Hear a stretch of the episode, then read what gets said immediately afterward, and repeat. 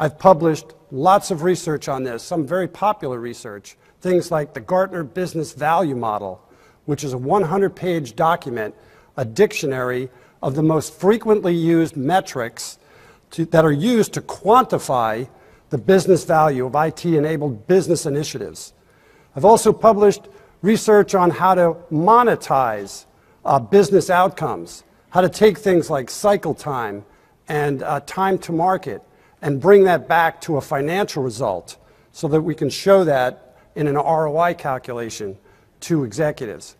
And I've also written about um, how to determine the right level of IT spending, setting your budgets properly. And I was the lead author of the uh, IT budget tool uh, from, from, Gartner, from Gartner.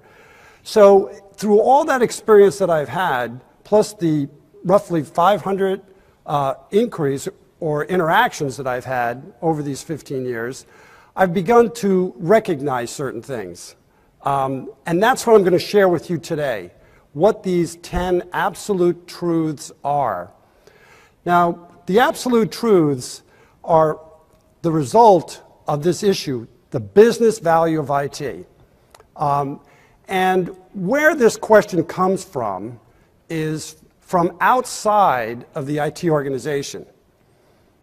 Questions about business value come from outside the IT organization, and they come from senior business executives, particularly the approving authority for funding in your organization.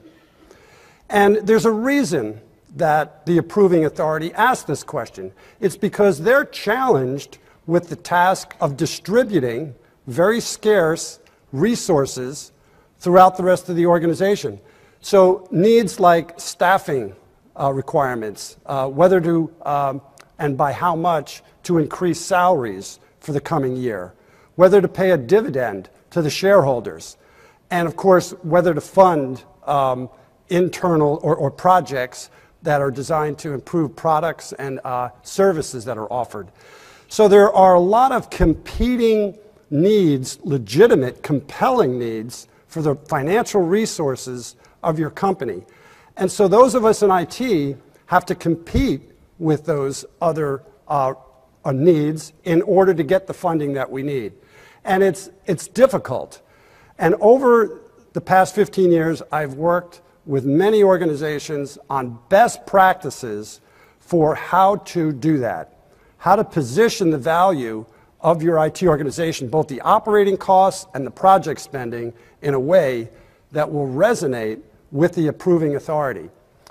So, the reason I chose absolute truths, to be clear, is not um, the way in which you create value in your IT organizations. All that uh, creative energy you have, the, uh, the talent you have within your departments, uh, the innovation skills that you have, the imagination, all of that, there are no absolute truths for those things. Those are unique to each of your companies.